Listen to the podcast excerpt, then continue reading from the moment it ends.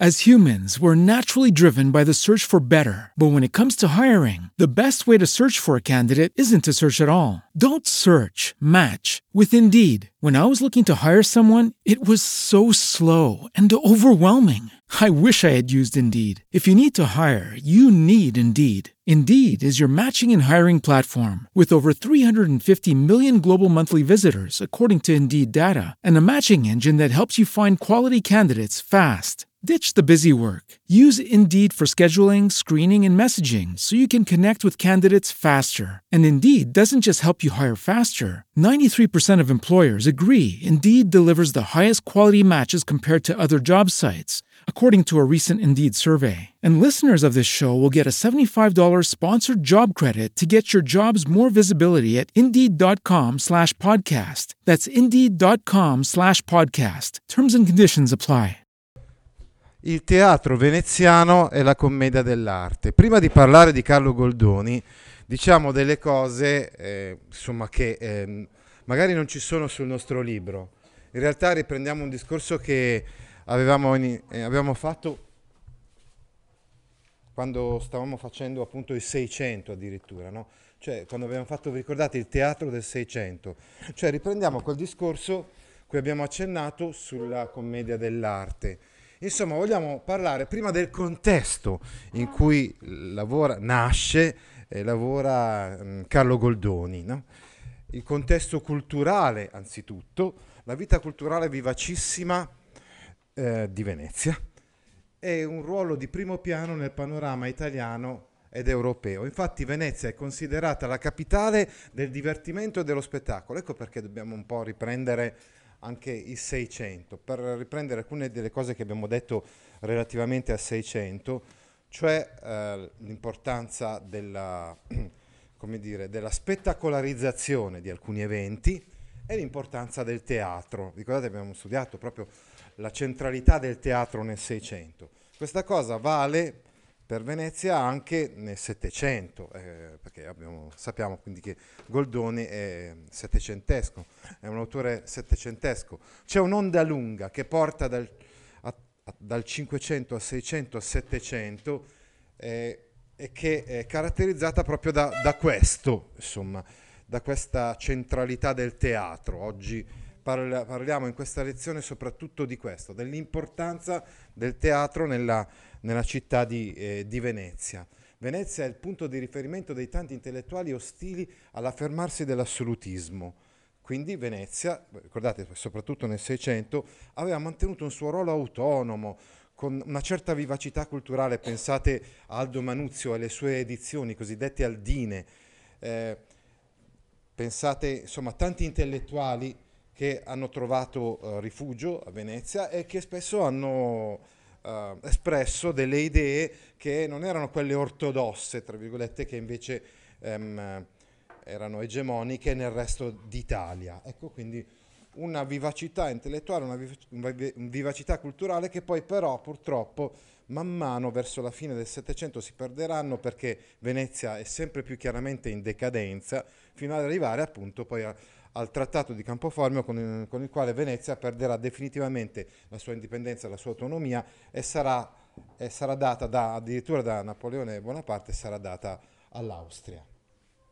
Venezia è una città così straordinaria che non è possibile formarsene un'idea esatta senza averla veduta. Tutte le città del mondo si assomigliano dal più al meno. Essa non assomiglia ad alcun'altra. Ecco, quindi alcune, eh, come dire, alcune frasi che ci testimoniano dell'eccezionalità insomma, di questa città. Venezia, città cosmopolita, tranquilla, festosa, attivo centro, centro di propagazione di idee. Ecco, quindi importantissima la vivacità d'arte, di, di cultura. Eh, continuano ad esserci ancora oggi, per esempio, sappiamo che il Carnevale di Venezia con le sue maschere è un, dire, è un evento che attrae tantissime persone in questa città. Eh, sono tutte cose che eh, Goldoni ha respirato, si può dire, da, sin da quando è nato. Purtroppo, come stavo spiegando, c'erano dei segni di declino, eh, la potenza commerciale di Venezia, per tutta una serie di fattori, Venezia che aveva incentrato la sua ricchezza sui traffici verso l'Oriente, ora che ormai ci sono nuovi traffici, nuovi porti, nuove frontiere, no? verso occidente, tra virgolette, pensate alle Americhe, man mano Venezia perde di quella, quella, quella potenza eh, commerciale che, che, che, che, era anche una potenza non solo commerciale ma anche politica eh, che aveva nei secoli precedenti e la perde proprio nel Settecento. Ecco, qui purtroppo ci sono delle sovrapposizioni perché insomma il programma con cui ho fatto questa, queste slide PowerPoint non è quello che sto usando adesso. Artisti veneziani del Settecento ce ne sono non solo nell'ambito, quindi oggi vedremo, della drammaturgia Carlo Goldoni, ma anche nell'ambito dell'arte figurativa e quindi in particolar modo Giovan Battista Tiepolo, il Canaletto, il Guardi, anche il Lunghi, Lunghi insomma un ritrattista eh, che è molto significativo tra l'altro, eh, perché eh, in un certo senso il Goldoni anche lui fa dei ritratti ovviamente attraverso le sue commedie. Ad esempio c'erano a Venezia molte accademie, sappiamo che le accademie svolgevano un ruolo importante all'epoca, pensate, abbiamo parlato noi dell'Accademia della Crusca e dell'Accademia dell'Arcadia, c'erano filiazioni anche là, anche a Venezia, c'era un'Accademia dell'Arcadia di cui faceva parte lo stesso Goldoni. Riparleremo di questo anche riguardo a Parini, anche Parini no? Uh, era nato proprio come un, un intellettuale arcadico poi c'erano accademie di fi- matematica, fisica, di pittura, il centro di orientamento letterario del Granelleschi, la difesa del purismo e quindi appunto, eh, questo ci fa venire in mente invece la Crusca, no? perché nell'Accademia della Crusca si difendeva la lingua italiana pura, in particolar modo quella del, del 300, dei grandi del 300, Petrarca, Boccaccio, eccetera. Abbiamo visto il contesto culturale Adesso diciamo due cose sul contesto storico eh, nel quale lavora Carlo Goldoni. Dicevamo un contesto, l'abbiamo già anticipato, che cambia nel corso del Settecento. La Repubblica di Venezia vive nel Settecento il momento finale di un declino politico ed economico che si conclude con il Trattato di Campoformio e la perdita definitiva dell'indipendenza e di questo parleremo ovviamente quando studieremo Ugo Foscolo, no? che nasce proprio in un'isola che apparteneva alla Repubblica di Venezia e poi improvvisamente si trova con il trattato di, di Campoformio a non avere più una patria perché non aveva nessuna intenzione eh, di, essere, di diventare dall'oggi al domani un suddito degli Asburgo perché Venezia era stata svenduta, ceduta insomma per questioni diplomatiche da Napoleone era stata ceduta agli austriaci e la Repubblica di Venezia con questo trattato di Campoformio cessò di esistere. Non so se avete studiato queste cose anche in storia. Benissimo. Diciamo adesso, cogliamo l'occasione per ripassare alcune cose sul teatro, spiegare che a Venezia c'erano tantissimi teatri, più di 20, eh, non potete parlare fra di voi, ah sì sì sì, ecco, eh, studiare altre materie. C'erano più di 20 teatri, teatri pubblici di proprietà di famiglie nobili che li appaltano a impresari privati. Ecco, in questo contesto che lui lavora, no? con questi eh, impresari privati che poi assolderanno il nostro Carlo Goldoni, come vedremo nella prossima lezione, tra pochissimo. Alcuni teatri sono destinati all'opera in musica, anche questo l'abbiamo studiato, vi ricordate anche con Metastasio, cioè il melodramma, l'opera lirica, eccetera frequentati soprattutto dalla nobiltà. I teatri di San Samuele, San Luca e Sant'Angelo, che sono quelli praticamente in cui invece lavorerà Goldoni, mettono in scena commedie e quindi sono popolari, sono frequentati da borghesi e da popolani. Questo è molto importante perché il pubblico sono i destinatari delle commedie di Goldoni, come quella appunto che studieremo in modo particolare, cioè eh, Il servitore di due padroni.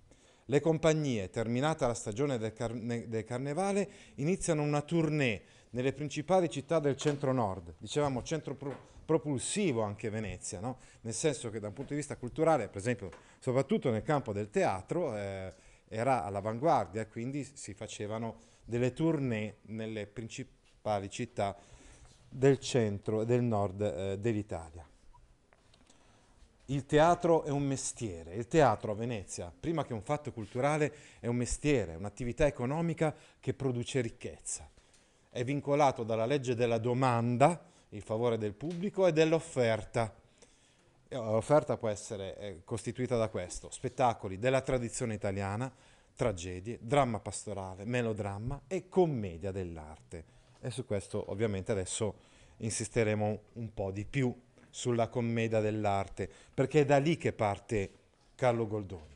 Attenzione, importantissimo questo della legge della domanda e dell'offerta. Anche Goldoni si inserisce in questa logica e quindi Goldoni avrà dei momenti di successo in cui eh, sarà grande la domanda del, del pubblico. La domanda del pubblico sarà tale che lui sarà costretto a fare 16 commedie in un anno, vedremo nella prossima spiegazione. E invece ci saranno dei momenti in cui il pubblico favorirà altri generi, preferirà altri generi e quindi lascerà un po' da parte le commedie di, eh, di Goldoni. Ecco, dicevamo, 20 teatri, eh, 16 dice qua, uh, ma meno 16 ma anche di più, insomma, a, a Venezia.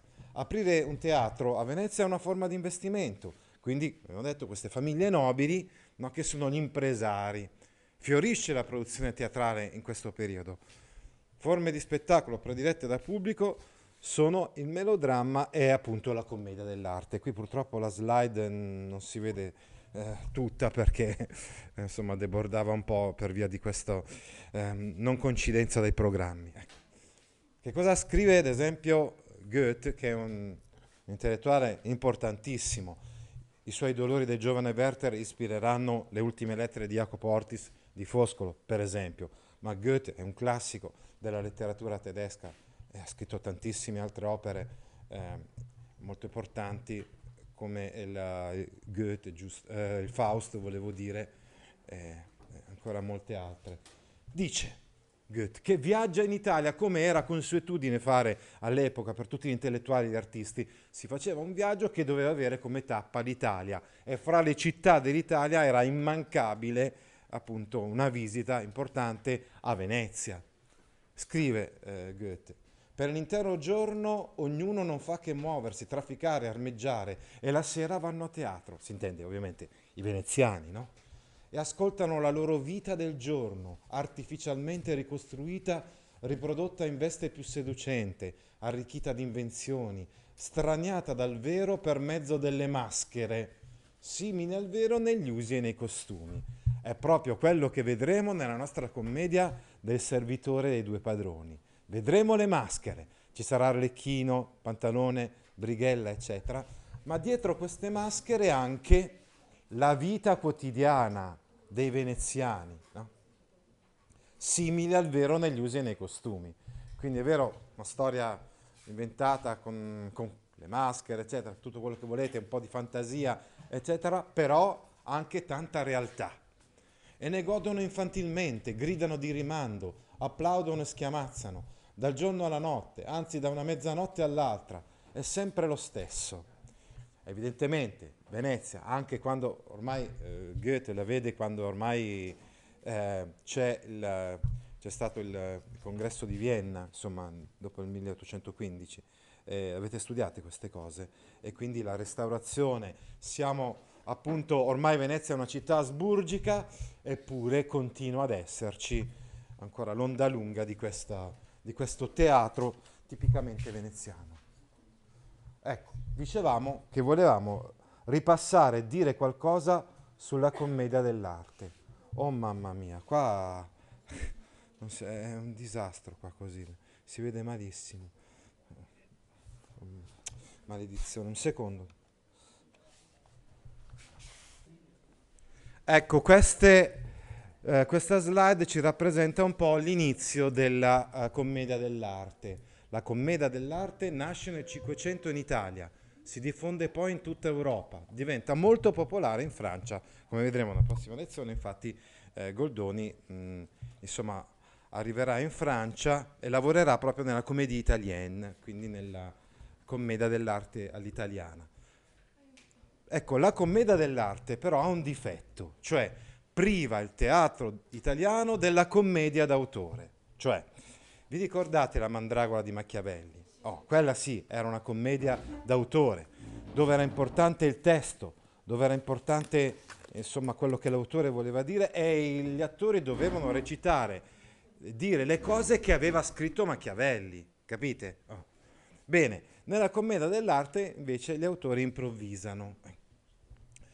Ecco, l'espressione commedia dell'arte risale proprio al secolo di Goldoni, cioè al XVIII secolo. Arte indica la corporazione dei comici di mestiere, è una commedia dei mestieranti, insomma, è una commedia di chi vive eh, facendo delle performance. Prima identificata con commedia all'improvviso, commedia a braccio, è una commedia col canovaccio, quindi che, dove non c'era un testo che si doveva seguire in modo prestabilito. Anche teatro all'improvviso, era chiamata anche così. Gli attori erano dei professionisti che vivevano di quest'arte appunto, recitavano senza un copione ben preciso, ma usando il canovaccio. Queste cose ve le ho già spiegate addirittura anche in seconda, se ben ricordate, quando abbiamo studiato il testo teatrale. Ecco, le maschere diventano popolarissime non solo in Italia, le maschere italiane proprio diventano popolari anche nelle altre nazioni europee. Arlecchino e Puccinella senz'altro le più popolari di tutte. Ecco, i temi erano soprattutto divertenti, cioè l'intento degli attori, eh, perché praticamente non c'era un regista, non c'era neanche un autore, c'era solamente qualcuno che scriveva un canovaccio, che è una specie di una serie di appunti, di idee molto generiche, sulle quali poi gli attori potevano improvvisare. Ebbene, eh, lo scopo di questo era comunque soprattutto far divertire eh, il pubblico, quindi fare delle battute eh, divertenti, facessero ridere. Alcun, alcune gag erano famose, richieste dal pubblico, che magari conosceva già certe battute, ma le voleva sempre far sentire perché rideva sempre. Si ironizzava sui potenti nella commedia dell'arte, comunque aveva un ruolo anche sociale importante, di una valvola di sfogo, potremmo dire, di quello che erano eh, le tensioni delle classi inferiori e quindi le, le, le loro insoddisfazioni, eh, potevano almeno questa, con questa commedia dell'arte potevano esprimere tutto quello che pensavano davvero delle classi al potere. Ispirò grandi artisti la commedia dell'arte come, come Molière. Le maschere erano utilizzate per comodità. Quando si vedeva apparire in scena Arlecchino già si conoscevano le caratteristiche del personaggio. Allora, è il nostro Arlecchino che è anche protagonista del servitore dei due padroni. In realtà, come vedremo domani, quando spiegheremo questa commedia, Goldoni l'aveva pensata per Truffaldino, un'altra maschera che si era inventata un, un attore, no? che compariva sempre così sulla scena. Invece Giorgio Streller poi ha trasformato questa commedia dal servitore dei due padroni in Arlecchino, servitore dei due padroni. Comunque, siamo sempre lì. È il servo comico eh, lo Zanni, Zanni, cioè è una, una specie di, di, maschera popolare che era preesistente, che rappresentava un tipo molto rustico proveniente dalla campagna. Eh. Eh, per esempio la campagna bergamasca, ecco, che era un po' una zona un po' di periferia, diciamo così, della Repubblica di Venezia, in modo particolare. Poi inurbato, quando si trova in città tipicamente il contadino, il contadinotto, quando si trova in città, abbiamo visto anche Renzo nei Promessi Sposi, un po' ingenuo, no? sempre affamato. E infatti vedremo anche il protagonista della commedia che noi andremo a studiare, ha sempre fame. È determinato nelle sue scelte dal bisogno, dalla fame. È sempre senza un soldo. E poi è fifone, ha paura. No? Ecco le maschere divennero quindi elementi della ripetitività delle commedie. Purtroppo, ecco, l'aspetto negativo di questa commedia dell'arte è che era molto ripetitiva, però al pubblico piaceva così, l'abbiamo già detto, anzi era contento di questo. Tutti volevano vedere Arlecchino sempre con le medesime caratteristiche, addirittura certe volte con le stesse battute. Infatti le gag si ripetevano di continuo. Queste sono alcune delle maschere della commedia dell'arte. Pulcinella, la maschera napoletana, Balanzone, il medico bolognese, Pantalone dei bisognosi, che è il ricco un po' avaro, eh, veneziano in genere. Brighella, che è un'altra, uh, un altro servo molto simile insomma, ad Arlecchino, infatti lo vedremo come compagno di Arlecchino nella nostra commedia del servitore dei due padroni, e Colombina, che rappresenta l'alter ego femminile di, di Arlecchino, caratterizzata quindi dalla stessa concretezza e dalla stessa furbizia eh, di Arlecchino, ma al femminile.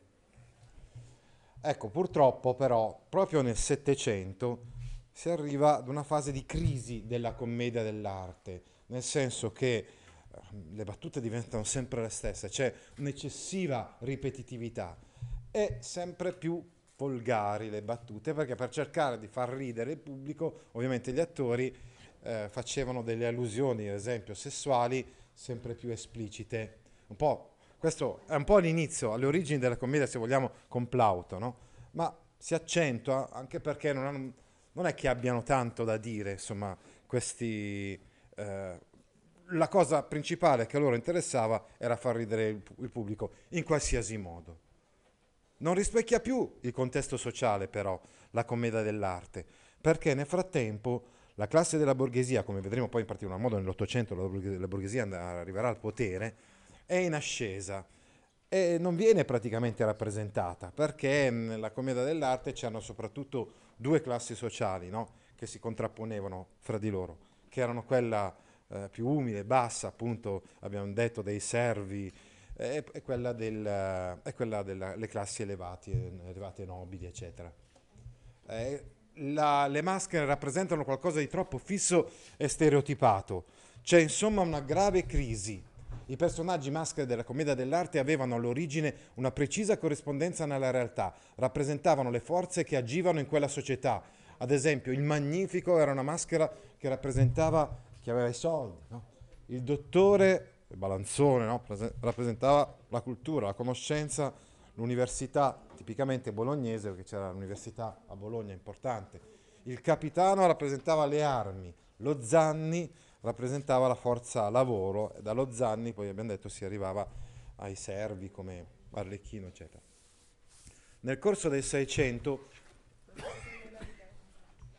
queste maschere avevano perso il contatto con la società, apparivano artificiali, la commedia si era ridotta al lazzo, alla battuta volgare, volgare quindi eh, tentativo di compiacere il pubblico con delle battute che facessero ridere, ridere eh, e basta. La decadenza, quindi dicevamo, della commedia dell'arte. Insomma, col passare del tempo, quelle che erano le qualità della commedia dell'arte divennero dei, dife- dei difetti si replicavano sempre le scene che piacevano al pubblico, non ci si rinnovava, al popolo piacevano le battute pesanti, le trame semplici, i soliti personaggi, la qualità divenne sempre più scadente, le opere sempre più ripetitive e volgari.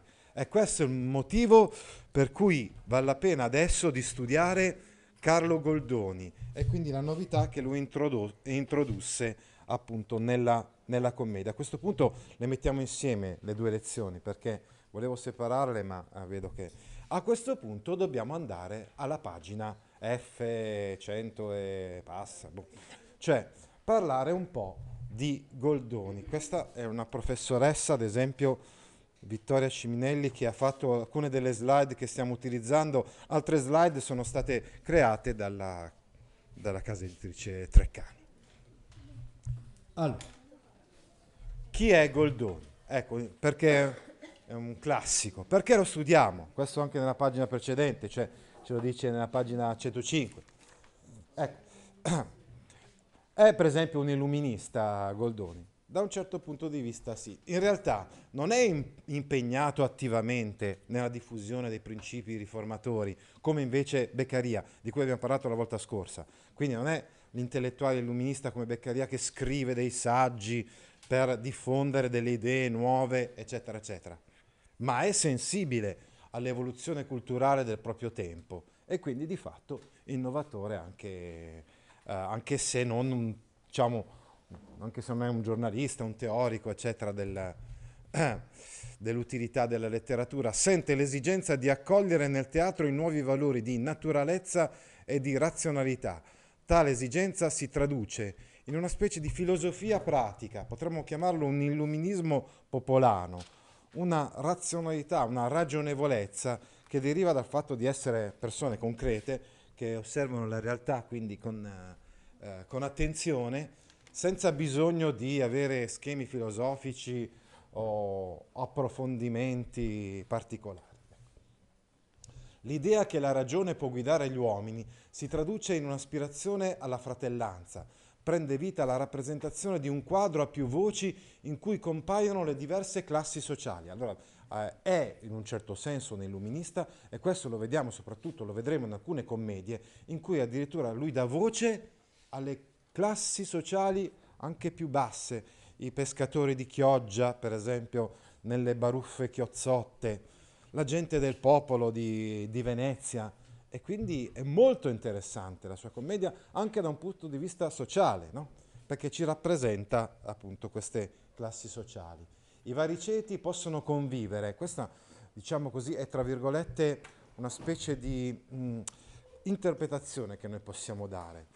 Quindi a partire dalle commedie di Goldoni possiamo arrivare a concepire una società che sia più unita, Ecco, quindi voi che avete studiato Voltaire, ecco, quindi avete studiato il trattato sulla tolleranza, saprete molto bene queste cose, ma Voltaire le ha, eh, come dire, ben sintetizzate nella sua opera, eh, mentre Goldoni le ha fatte vedere concretamente queste idee, in atto, nelle sue commedie, eh, in cui si combattono prepotenza ed egoismo e si ricompongono i conflitti tra le generazioni e tra i sessi. E quindi anche, eh, diciamo, è innovativo anche da quel punto di vista.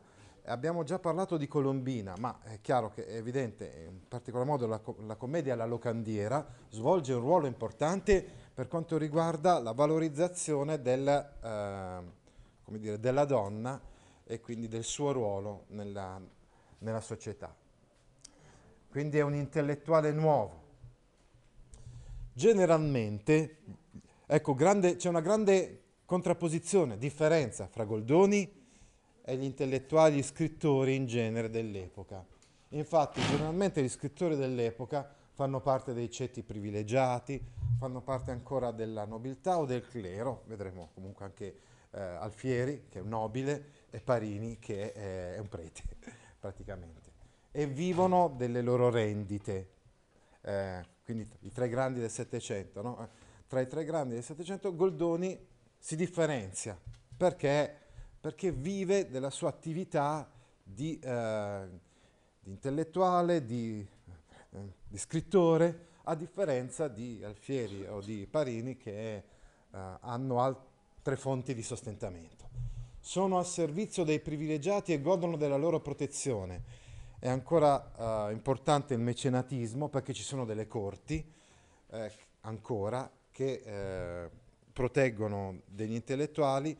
Certamente questo aspetto molto negativo non, non si addice a Parini e ad Alfieri, che è vero che sono l'uno un, un sacerdote, Parini, eh, e l'altro Alfieri un nobile, però non, eh, non sono a servizio dei privilegiati.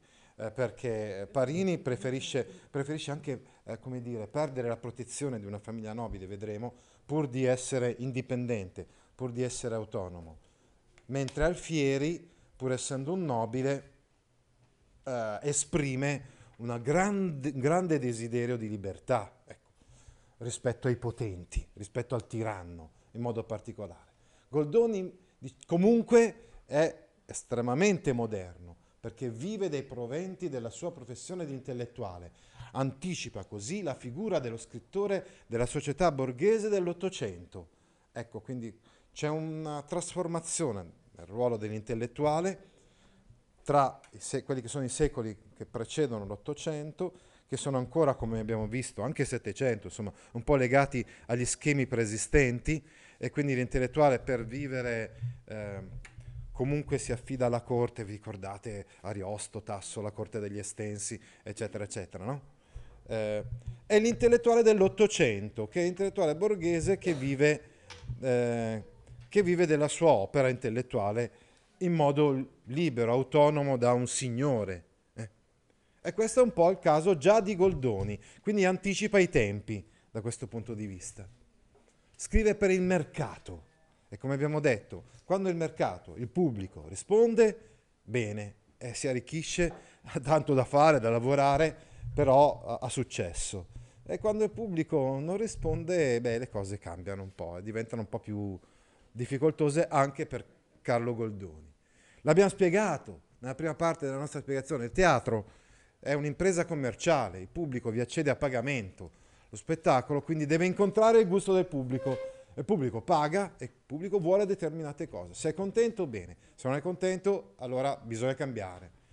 Uh, certe volte il pubblico, l'abbiamo visto, potrebbe essere un po' grossolano, magari ancora preferire certe cose che vanno un po' alla...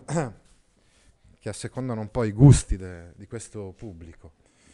Ecco, adesso però dobbiamo un attimo uh, andare a parlare della vita di Goldoni e quindi dobbiamo un attimo... Ecco, dicevamo, riprendiamo parlando della vita di Goldoni. Adesso un'altra professoressa che ci aiuta, Maria Isaura Piredda, con le sue slide. Eh. Ecco, della città di Goldoni abbiamo già parlato ampiamente. Adesso invece parliamo delle varie fasi della sua vita. Possiamo dividere la sua vita in quattro fasi. La prima fase è quella della formazione. Goldoni nasce a Venezia il 25 febbraio del 1707 da una famiglia benestante. Il nonno è appassionato di teatro. È solito organizzare recite nella propria villa di campagna. Questo accende nel piccolo Goldoni il primo entusiasmo per le rappresentazioni sceniche e pertanto sin da bambino è portato a questa attività studia a Rimini, ma poi fugge dal collegio per seguire una compagnia di commedianti professionisti, siamo intorno al 1721. Poi studia giurisprudenza a Pavia, ma poi viene espulso dall'università a causa di una satira da lui scritta contro le donne di Pavia. È evidente che non era portato per gli studi, soprattutto poi per gli studi di giurisprudenza, era portato per altro, era portato per la letteratura. Quindi è vero che si laurea in legge, a Padova, in un'altra università, che svolgerà anche per un certo periodo l'attività di avvocato, ma è troppo attratto da quell'esperienza del teatro che aveva conosciuto, vi ricordate, sin dalla, da quando il nonno gliel'aveva fatta amare, sin da quando era nato si può dire, sin da quell'esperienza della barca dei comici. Nessuno di voi ha visto lo spettacolo della barca dei comici al piccolo che c'è stato l'anno scorso? Ecco, eh, infatti quindi lavora un po' come avvocato, ma poi di fatto nel 1734 inizia la sua attività di organizzatore teatrale a, Venez- a Venezia. Esordisce come autore con il Belisario. Quindi sono anni, tra l'altro, questi in cui si sposta tantissimo. Avvocato a Venezia, poi si sposta a Milano, ma si unisce alla compagnia di Giuseppe Imer e qui è la prima fase della del, del suo lavoro teatrale, appunto, quella che va eh, dal 34, 30, 38, eccetera, fino alla 52, la fase della riforma goldoniana. Cosa vuol dire riforma goldoniana? Vuol dire che lui piano piano eh, ha iniziato a lavorare in una compagnia di commedia dell'arte, ma poi introduce degli elementi che sono in, di grande innovazione rispetto alla commedia dell'arte. Per esempio, con il Momolo Cortesan nel 1738 per la prima volta scrive interamente la parte del protagonista. Attenzione, anche se suona la campanella, finiamo di parlare della vita di Goldoni.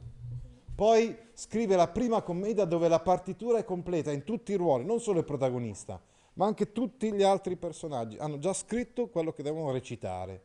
Ed era una grande innovazione questa, la riforma goldoniana. La commedia in cui la partitura completa si intitola La donna di Garbo del 1743. Collabora col più famoso capocomico, del tempo, Girolamo Medebach, che gli offre di lavorare per il teatro veneziano di Sant'Angelo nel 1748. Così abbandona definitivamente la carriera di avvocato e si dedica interamente alla scrittura e alla battaglia per la riforma della commedia dell'arte, per la riforma dell'opera comica. Ecco, questi sono i passi, i passaggi eh, della, della, sua riforma, della sua riforma. Addirittura nella commedia Pamela Nub- Nubile non ci sono le maschere per niente, cosa questa davvero rivoluzionaria per l'epoca. Ecco, in, la nostra commedia, di cui parleremo domani, cioè il servitore dei due padroni, in un certo senso rappresenta invece una specie di compromesso e quindi è una fase in cui comunque certe volte eh, addirittura nel, eh, lascia nelle commedie anche una parte all'improvvisazione. Di questo parleremo diffusamente domani. Infatti nel 1745 col servitore dei due padroni tornò al compromesso tra parti scritte, eh, questa volta le parti degli altri personaggi, e parti a soggetto. Questa sera si recita soggetto, diceva anche Pirandello, cioè vuol dire col canovaccio, che è la parte proprio di Truffaldino, proprio di Arlecchino poi diventerà, no? che quella è un po' lasciata all'improvvisazione dell'attore e alle maschere della commedia dell'arte, pur mantenendo l'apertura sulla realtà. Capite quindi come si colloca all'interno delle varie fasi della riforma goldoniana il servitore dei due padroni? Si colloca quasi in una fase di riflusso o comunque di compromesso. Passato al Sant'Angelo compone testi celebri come La vedova scaltra, La famiglia dell'antiquario e La bottega del caffè. In seguito allo strepitoso successo ottenuto all'esordio al Teatro Sant'Angelo, promette che scriverà 16 commedie nuove per l'anno 1750-1700 per la stagione teatrale, diciamo, che va dal 1750, dall'autunno del 50 all'estate del 51 e ci riuscirà, scriverà 16 commedie, ma riesce a mantenere la promessa, a trionfare. Questo lo rende il commediografo più amato di Venezia dell'epoca. Tra le più importanti commedie di questo periodo, non è che scrive 16 commedie così tanto per scriverle eh, sono commedie di secondo piano, no, fra queste scrive La locandiera, che abbiamo detto è un capolavoro.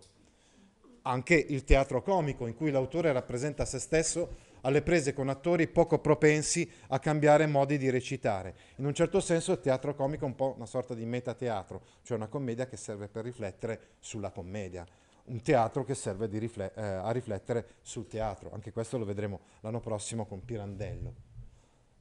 Terza fase, la consacrazione. Da, ricordate che anche se suona la campanella finiamo. Dal 1753 al 1762 passa al Teatro San Luca dei fratelli Vendramin e questa invece purtroppo è una fase di minore successo, è una fase un po' di difficoltà Infatti cominciano le rivalità, le aspre polemiche letterarie con altri due commediografi veneziani, Carlo Gozzi e Pietro Chiari, che non gli impediscono comunque di scrivere altri capolavori come Gli innamorati e i rusteghi. Sta di fatto, poi scrive ancora la trilogia della villeggiatura e le baruffe chiozzotte. Finisce il contratto col teatro e a questo punto decide di andare a Parigi, di lasciare Venezia e non vedrà mai più Venezia. Questo avviene nel 1762.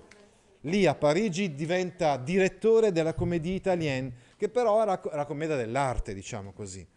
Nel 1765 diventa maestro di italiano delle figlie del re Luigi XV. Lavora quindi per la Comédie Italienne, scrive scenari e canovacci, torna indietro quindi. Rispetto alla sua riforma, torna un pochettino indietro, a scrivere solamente Canovacci per un teatro dominato dalla commedia dell'arte. Conosce intellettuali famosi dell'illuminismo francese, ammirato da Lessing e da, Vot- e da Voltaire, ispira Diderot, impone però a Parigi una commedia interamente scritta, che è un altro dei suoi capolavori, che è il Bulbero Benefico, che però è scritta e pensata prima in francese, così come le sue memorie sono scritte in francese. Poi noi le leggiamo magari tradotte in italiano ma le ha scritte in francese. Scoppiata la rivoluzione, siccome lui aveva lavorato per il re, gli viene tolta la pensione e per questo motivo muore povero ammalato nel febbraio del 1793 proprio a causa della rivoluzione francese. Quindi sarà uno di quelli che insomma, perderà la vita anche per via di, queste, di questa ideologia portata fino alle estreme conseguenze. As humans, we're naturally driven by the search for better. But when it comes to hiring, the best way to search for a candidate isn't to search at all. Don't search, match with Indeed. When I was looking to hire someone, it was so slow and overwhelming. I wish I had used Indeed. If you need to hire, you need Indeed. Indeed is your matching and hiring platform with over 350 million global monthly visitors, according to Indeed data, and a matching engine that helps you find quality candidates fast. Ditch the busy work. Use Indeed for scheduling, screening, and messaging so you can connect with candidates faster. And Indeed doesn't just help you hire faster. 93% of employers agree Indeed delivers the highest quality matches compared to other job sites, according to a recent Indeed survey. And listeners of this show will get a $75 sponsored job credit to get your jobs more visibility at Indeed.com slash podcast. That's Indeed.com slash podcast. Terms and conditions apply.